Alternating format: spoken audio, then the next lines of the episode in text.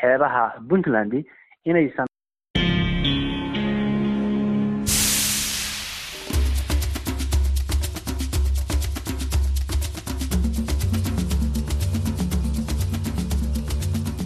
Hii ni idhaa ya Kiswahili ya Sauti Amerika ikitangaza moja kwa moja kutoka hapa Washington DC. Assalamu alaikum mpendwa msikilizaji, popote pale ulipo. Hapa studio, mimi ni Abdu Shakur Abud na mimi jina langu ni Harrison Kamau. Karibu katika matangazo yetu ya leo jioni, ikiwa ni Jumatatu tarehe 12 Februari mwaka 2024. Matangazo yetu yanasikika kupitia vituo vya washirika wetu huko Afrika Mashariki na Kati, pamoja na kwenye ukurasa na mtandao wetu wa VOA Swahili.com. Karibuni.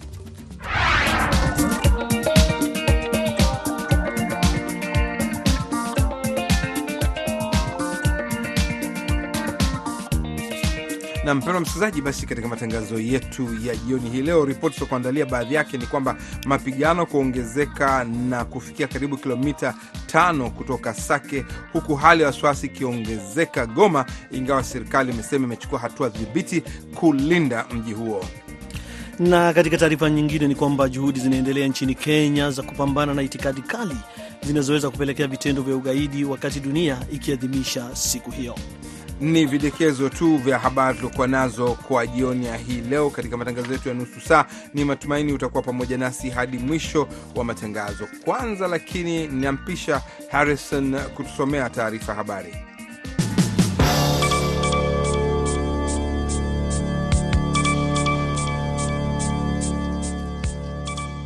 Mashambulizi ya anga ya Israeli mapema leo yamedondosha makombora kwenye mji wa Rafa na kuua takriban watu sabini kulingana na maafisa wa afya wa ukanda wa Gaza, ambapo tayari kuna takriban wakazi milioni 1.4 waliotoroka kutoka maeneo mengine ya Gaza ili kuepuka mapigano. Wakazi wanasema wameshuhudia makombora yakidondoka karibu na kambi ya wakimbizi pamoja na makazi ya watu pamoja na misikiti.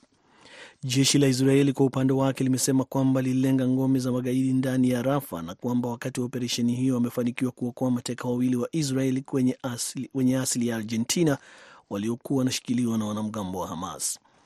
Waziri mkuu wa Israel Benjamin Netanyahu amepongeza operesheni hiyo akisema kwamba taifa lake halitapoteza nafasi hata moja kurejesha mateka wanaoshikiliwa na Hamas katika ukanda wa Gaza. Shinikizo la kijeshi hadi ushindi ndilo pekee litakalopelekea kuachiliwa kwa mateka wote, amesema Netanyahu.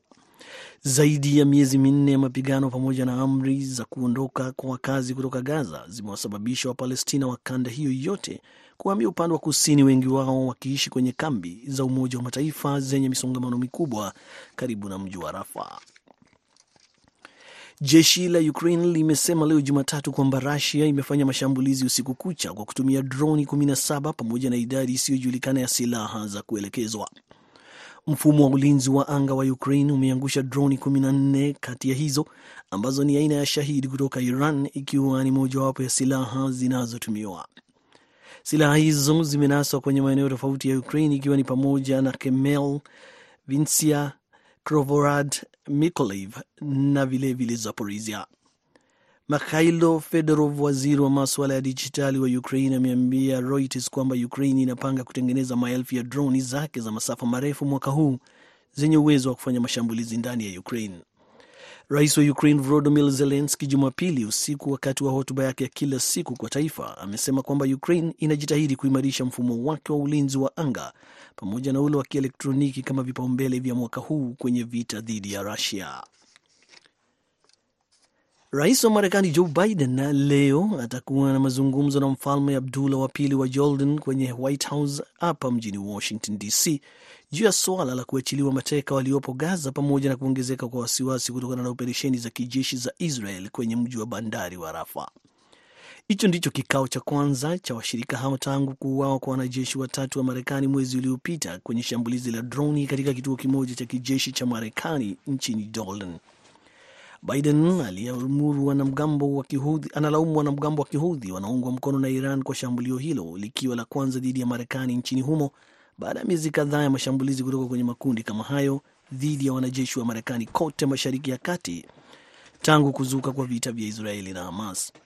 Mkutano huo unafanyika wakati Biden na washauri wake wakijitahidi kuitisha sitisho lingine la mapigano kati ya Israel na Hamas ili kuruhusu kupelekwa kwa misaada ya kibinadamu huko Gaza pamoja na kuachiliwa kwa mateka wa Israel wanaoendelea kushikiliwa.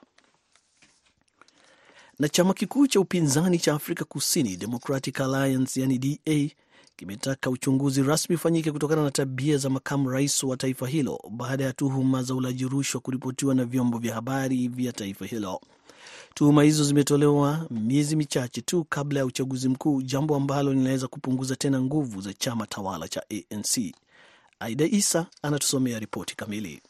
Kulingana na uchunguzi kadhaa uliochapishwa na vyombo vya habari vya Afrika Kusini, makamu rais Paul Mashalite anaishi maisha ya kifahari akiishi katika nyumba kubwa za marafiki zake ili kwa upande wake awapatie zabuni za biashara.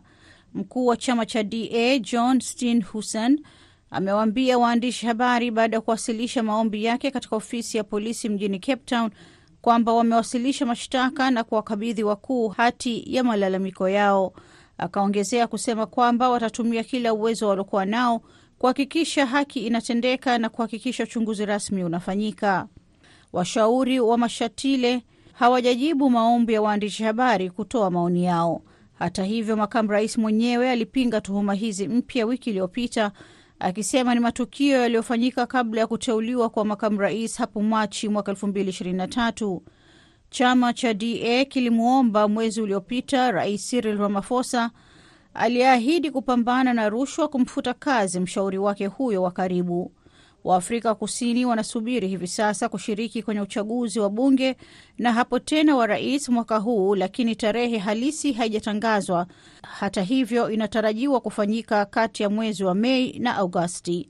Kulingana na uchunguzi wa maoni, chama cha ANC kinachokumbwa na mizozo ya ulaji rushwa na matatizo ya kiuchumi na kijamii nchini kiko katika hatari ya kupoteza wingi wa viti vyake bungeni kwa mara ya kwanza tangu kuingia madarakani hapo mwaka 1994.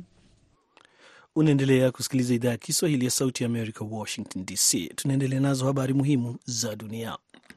Rais wa zamani wa Marekani Donald Trump leo amefika mbele ya mahakama moja ya serikali ya Florida ili kusikilizwa kwa faragha kuhusu kesi dhidi yake, akituhumiwa kushikilia nyaraka za siri za serikali. Kikao cha leo ni cha kuzungumzia mikakati ya kuendeshwa kwa kesi hiyo ambao uamuzi wake utafanyika Mei ishirini. Trump anakabiliwa na kesi kadhaa za uhalifu akituhumiwa kuhifadhi nyaraka muhimu za serikali kwenye makazi yake ya kifahari ya Mar-a-Lago, Florida, pamoja na kuzuia maafisa wa FBI kuzichukua. Kampuni ya Marekani ya uchimbaji madini inayomilikiwa na bilionea Robert Filand ya High Power Exploration ama HPX imesema leo kwamba imetia mkataba na serikali ya Liberia pamoja na kampuni ya Guma Africa Group ya kujenga reli pamoja na barabara zitakazounganisha taifa hilo na Guinea. Kulingana na taarifa ya HPX, miradi hiyo kwa jina Liberty Corridor inatarajiwa kuunganisha eneo hilo la Afrika Magharibi na masoko ya kimataifa.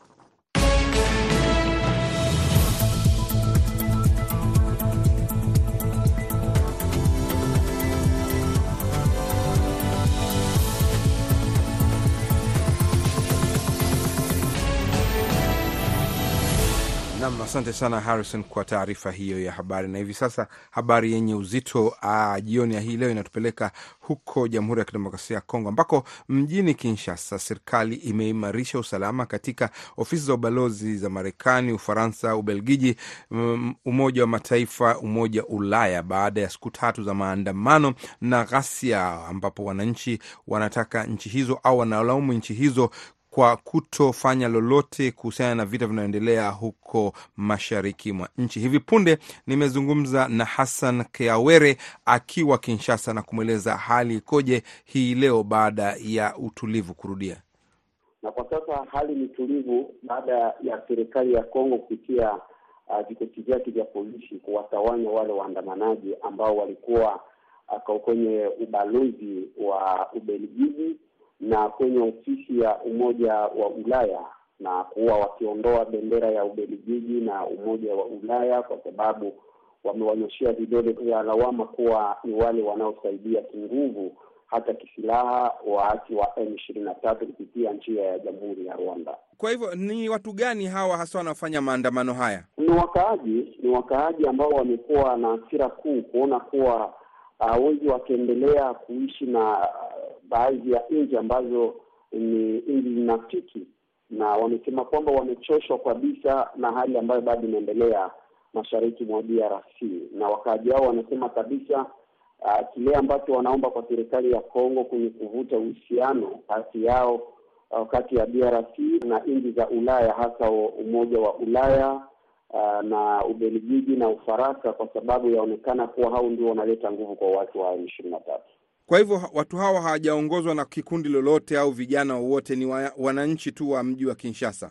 Ni wakaaji ambao wamejitwika wao mzigo kusema kuwa wiko tayari kugomboa nchi yao kutoa katika ukoloni ambao tayari unaonekana baada ya mvutano ambao umeendelea siku ya leo, na kuna vijana ambao pia wameandamana na kusema kuwa wao hawaelewe kabisa, kwa sababu wao wamestaki pia serikali ya Kongo kutowaelekeza vizuri, kwa sababu hawajue kitu gani kinajificha katika hali ambayo inaendelea katika uh, upande wa mashariki mwa DRC, na wao wamesema kabisa ikiwa basi hali hiyo itaendelea, wao hawata hata kuandamana. Na je, jumuiya hiyo ya kimataifa au ubalozi au nini wametoa taarifa yoyote au serikali imetoa taarifa rasmi kuhusu hasia hizi?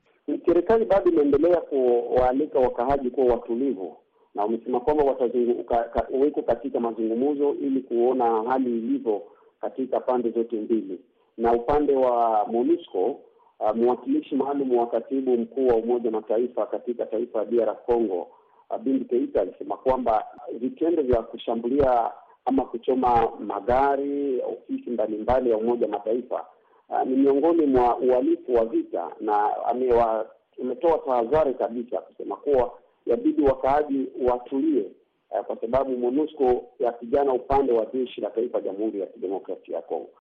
Huyo ni Hassan Kawere akiwa Kinshasa akizungumza nasi kuhusu hali mjini humo. Na zaidi ya hapo, sasa tunaelekea huko mashariki ambapo mwandishi wetu Auster Malivika anasema mapigano yanaendelea wakati waziri wa ulinzi alikuwa anatembelea mji huo wa Goma mwishoni mwa wiki na hii leo Jean Pierre Bemba ambaye ni naibu waziri mkuu na waziri wa ulinzi wa Jamhuri ya Kidemokrasia ya Kongo akiwa katika mji wa Sake ambao ni mstari wa mbele wa mapigano ya jeshi la Kongo FARDC, SADC na wazalendo na hata MONUSCO ametangaza kuwa serikali imechukua hatua madhubuti kwa ajili ya ulinzi wa mji wa Goma ambao unatishiwa na waasi wa M23. Mashambulizi ya waasi ya hivi karibuni yanatafsiriwa kama njia moja ya kuomba mazungumzo na serikali ya Kinshasa. Naweza kuambia kwamba hatua zote zimechukuliwa ili Goma isianguke katika mikono ya waasi wa M23 na washiriki wao. Wananchi na waomba wawe watulivu, kwani rais wa taifa halali usingizi usiku na mchana kutokana na hali hii ya usalama wa mashariki mwa Kongo. Waziri wa ulinzi Jean Pierre Bemba akiandamana na mkuu wa majeshi waliwasili katika mji wa Goma kufuatia tishio la M23 ambao kwa sasa waendelea kuzidisha mashambulizi yao na kuteka baadhi ya vijiji wilayani Masisi. Malere Baunda ni miongoni mwa wakaazi na wakimbizi wanaokimbilia kwa mara nyingine katika mji wa Goma ambako wanapitia hali ngumu ya kimaisha. Hali ni hekaheka, heka, hatuone mzuri, tunalala njala, tunalala mumvua inatuponda, tunalala mumasomo. Unaaka mtu alikuwa analala mwaka analala mzuri, leo hii mtu analala saa nguruwe, watoto wanakufa na njaa, mvula inawaloanisha. Ndio vile papa, ndio vile tunaona, tunateseka sana papa wengine wakipata majiraha kufuatia mabomu yanayorushwa na waasi wa M23 kutoka kwenye milima ya miji ya Sake wilayani Masisi. Hii ikiwa ni changamoto kubwa kwa wazee, wanawake wanaojeruhiwa na kupelekwa kwenye vituo vya afya katika mji wa Sake. Tunaona kumaliza vita njua mzuri mm. E, ya kukimbiza wale wa, wa M23 ndio wanaharibisha nchi na sisi tulikimbia vitu tukaviwacha.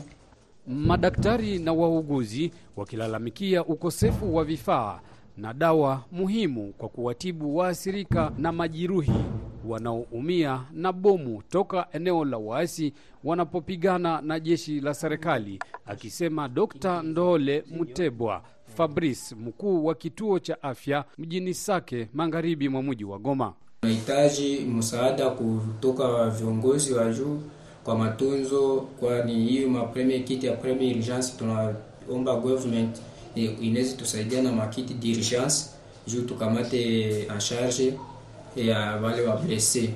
Hadi tukienda hewani, mapigano bado yaendelea kwenye milima ya mji wa Sake ambako jeshi la Sadek nalo limeanja kusaidia jeshi la Kongo katika ulinzi wa mji wa Goma, hasa kikosi kutoka Tanzania kikitumia mizinga na silaha nzito nzito, lakini bado hali ikiwa ya wasiwasi. Hoser Malivika, Sauti Amerika, Goma.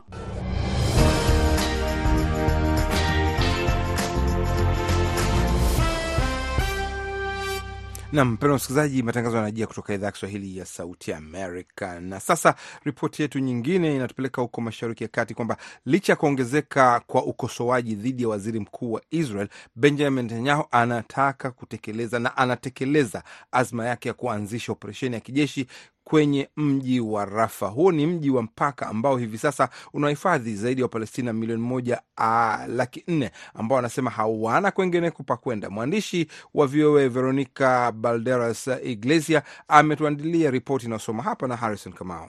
Siku chache baada ya rais wa Marekani Joe Biden kuelezea majibu ya kijeshi huko ukanda wa Gaza kama akikadiriwa ni suala la juu, waziri mkuu wa Israel Benjamin Netanyahu alionekana kwenye kituo cha televisheni cha ABC katika kipindi cha This Week na kuikumbusha dunia kuhusu mashambulizi ya kigaidi ya Hamas ambayo yaliua watu 1200 na kuchukua mateka 240. Uh, we were attacked. Tulishambuliwa, shambulizi ambalo hakukuwa na uchokozi, shambulizi la mauaji hapo Oktoba saba, shambulizi baya sana kwa Wayahudi tangu wakati wa Holocaust. Wacha niwaambie, nadhani tumejibu kwa njia ambayo inafuata magaidi na kujaribu kupunguza athari kwa raia ambako magaidi wamejiingiza humo na kuwatumia kama ngao yao. Zaidi ya Wapalestina elfu 28 wengi wao wanawake na watoto wameuawa katika vita, kwa mujibu wa wizara ya afya ya Gaza inayoendeshwa na Hamas. Netanyahu amepuuza idadi hiyo iliyotolewa, akiongeza kwamba wakati mpango unafanyiwa kazi wa kuwaondoa raia katika njia hatarishi, jeshi limesonga mbele na operesheni ya ardhi huko Rafa. Zaidi ya Wapalestina milioni 1.4 wengi wao hawana makazi huko Gaza na wanapatiwa hifadhi katika mji wa mpakani. Uingereza, Misri na Saudi Arabia wameelezea wasiwasi wao.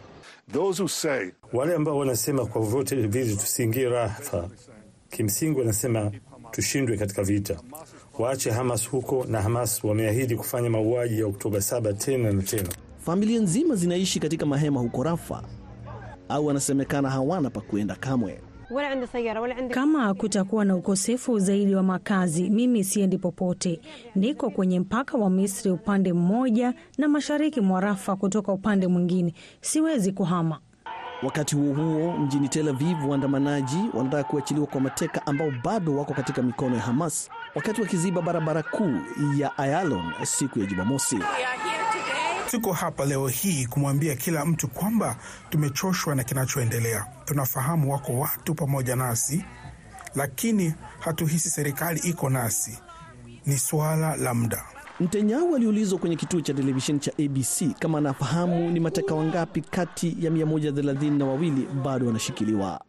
uh... wale ambao wanasema kwa njia yoyote ile wanasema tusiingie Rafa, kimsingi wanasema nadhani inatosha kuthibitisha aina ya juhudi tunazofanya. Tutajaribu kufanya tuwezavyo kuwarudisha wale wote walio hai na kwa kweli pia miili ya wale waliokufa. Katika tathmini, shinikizo la kijeshi lililotumiwa kwa Hamas lilikuwa ni kiini cha kusaidia kuachiliwa kwa mateka wa karibuni 110 na kuthibitisha kwa kusema ushindi uko karibu kuufikia.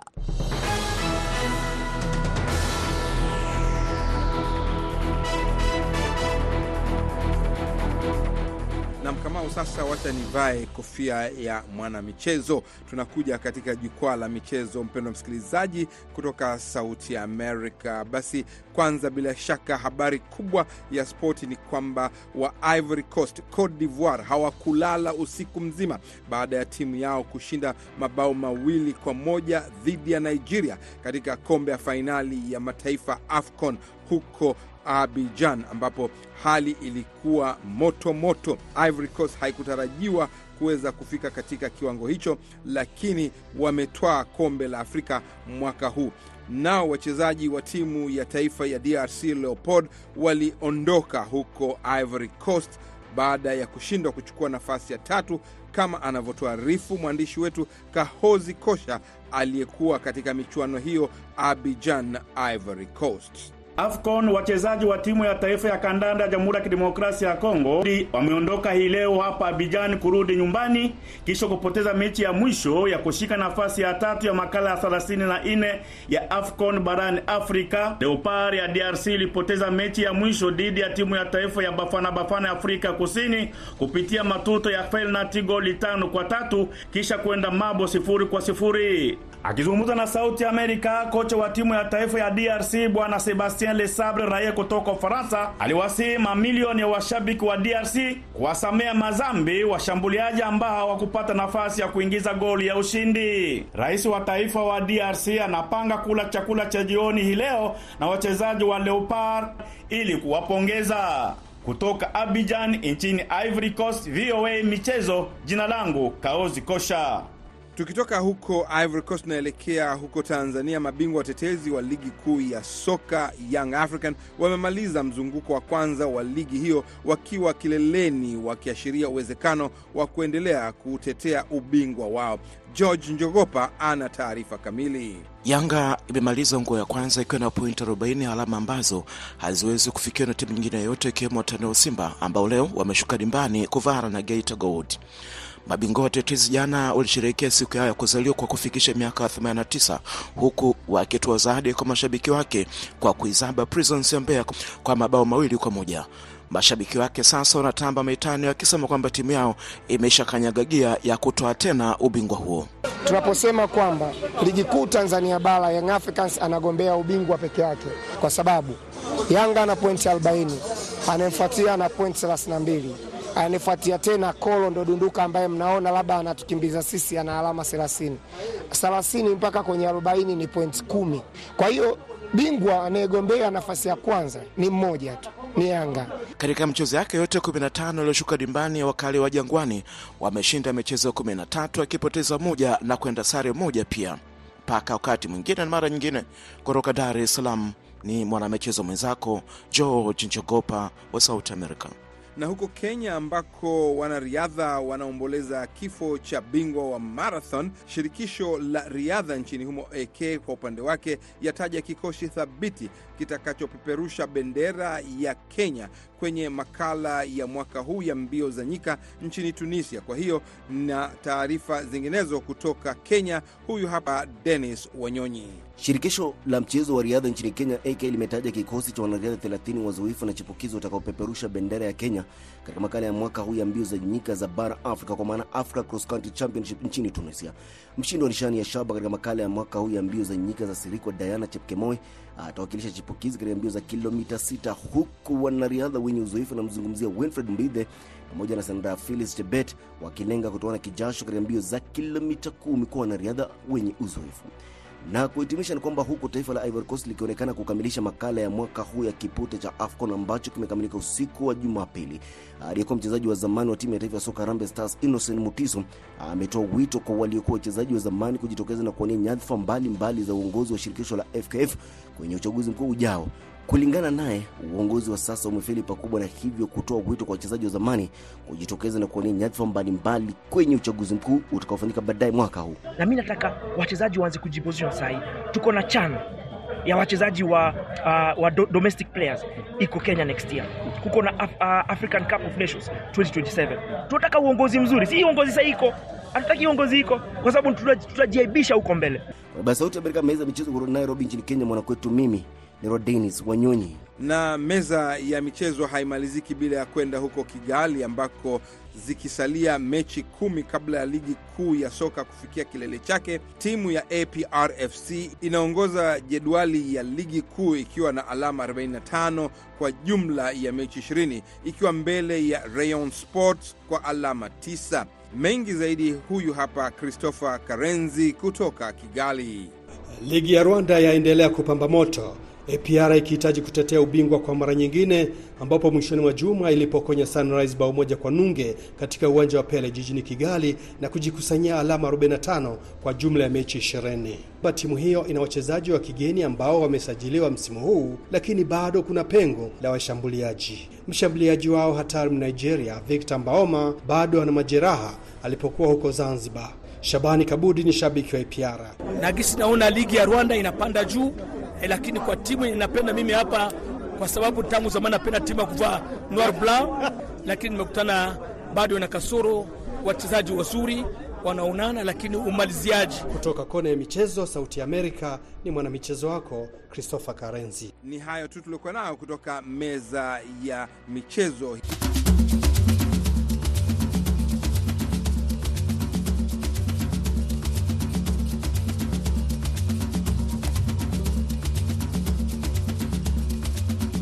Nam, kama nilivyosema meza ya michezo, basi kwa hivi leo ndo tunakamilisha matangazo yetu ya nusu saa. Asante kuwa pamoja nasi. Kwa niaba ya wenzangu wote waliofanikisha matangazo haya hapa studio, tulikuwa na Harrison Kamau, tulikuwa na produsa Aida Isa, mimi ni Abdu Shakur Abud nikisema usikose matangazo yetu ya baadaye.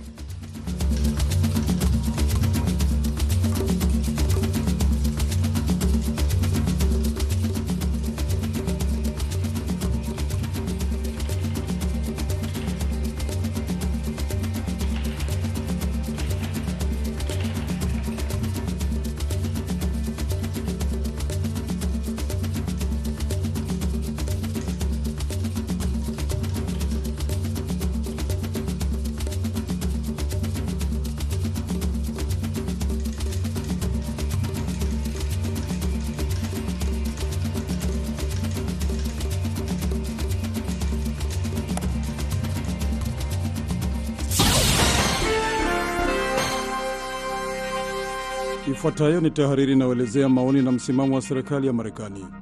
Balozi wa Marekani kwenye Umoja wa Mataifa Linda Thomas Greenfield alizitembelea nchi tatu za Afrika ambazo ni Liberia, Sierra Leone na Guinea Bissau. Kulikuwa masuala machache nyeti ambayo aliyagusia katika ziara hiyo, alibaini. Jambo la kwanza ikiwa demokrasia. Jambo la kwanza katika ziara hii ilikuwa kuapishwa kwa Rais Joseph Boakai nchini Liberia, kuashiria mafanikio kwa mara ya pili ya makabidhiano ya madaraka kwa amani na demokrasia nchini Liberia tangu kumalizika kwa vita vya wenyewe kwa wenyewe mwaka 2003. Lakini ni muhimu kutambua kwamba ziara yangu Afrika Magharibi ilifanyika wakati demokrasia ikididimia katika eneo hilo. Balozi Thomas Greenfield alikutana na marais, viongozi wa upinzani, wanachama wa mashirika ya kiraia na watu wanaowakilisha kizazi kijacho cha viongozi kusisitiza jinsi demokrasia zinazoongozwa na raia zinawahudumia wananchi na kusisitiza umuhimu wa kuzihifadhi na kuziimarisha. Demokrasia ni kiungo kinachounganisha pamoja mataifa yetu mawili, alisema Balozi Thomas Greenfield katika hotuba yake nchini Liberia. Demokrasia ni mradi ambao haujakamilika, ni jambo ambalo sote tunatakiwa kulizingatia, sio tu siku ya uchaguzi au siku ya kuapishwa, lakini kila siku. Demokrasia iligubika pia mazungumzo katika mikutano ya Balozi Thomas Greenfield na rais wa Guinea Bissau Umaro Sisoko Embalo, na ilikuwa msingi wa tangazo la Marekani kwamba iko tayari kutoa dola milioni moja na nusu kusaidia katika mchakato wa mageuzi ya uchaguzi nchini Sierra Leone. Alisema ufadhili huu utasaidia kutoa msaada wa kiufundi na kisheria unaohitajika ili kuimarisha demokrasia nchini Sierra Leone pamoja na kuchochea ushirikiano wa kiraia ili kuongeza ufahamu wa watu wa kila siku kuuzingatia na kuumiliki. Mada nyingine muhimu ya ziara hiyo ilikuwa amani na usalama, masuala ambayo yanahusiana bila shaka na demokrasia, alisema Balozi Thomas Greenfield. Jumuiya ya kimataifa ina wajibu wa kuwezesha kazi ya Umoja wa Afrika kukabiliana na changamoto za usalama zinazoongezeka barani Afrika. Azimio hili la ufadhili ambalo Umoja wa Mataifa ulipitisha kwa kauli moja mwishoni mwa mwaka jana ni hatua kubwa ya kufikia lengo hilo, kuwaweka viongozi wa Afrika kwenye mstari wa mbele na kipaumbele kwa wananchi.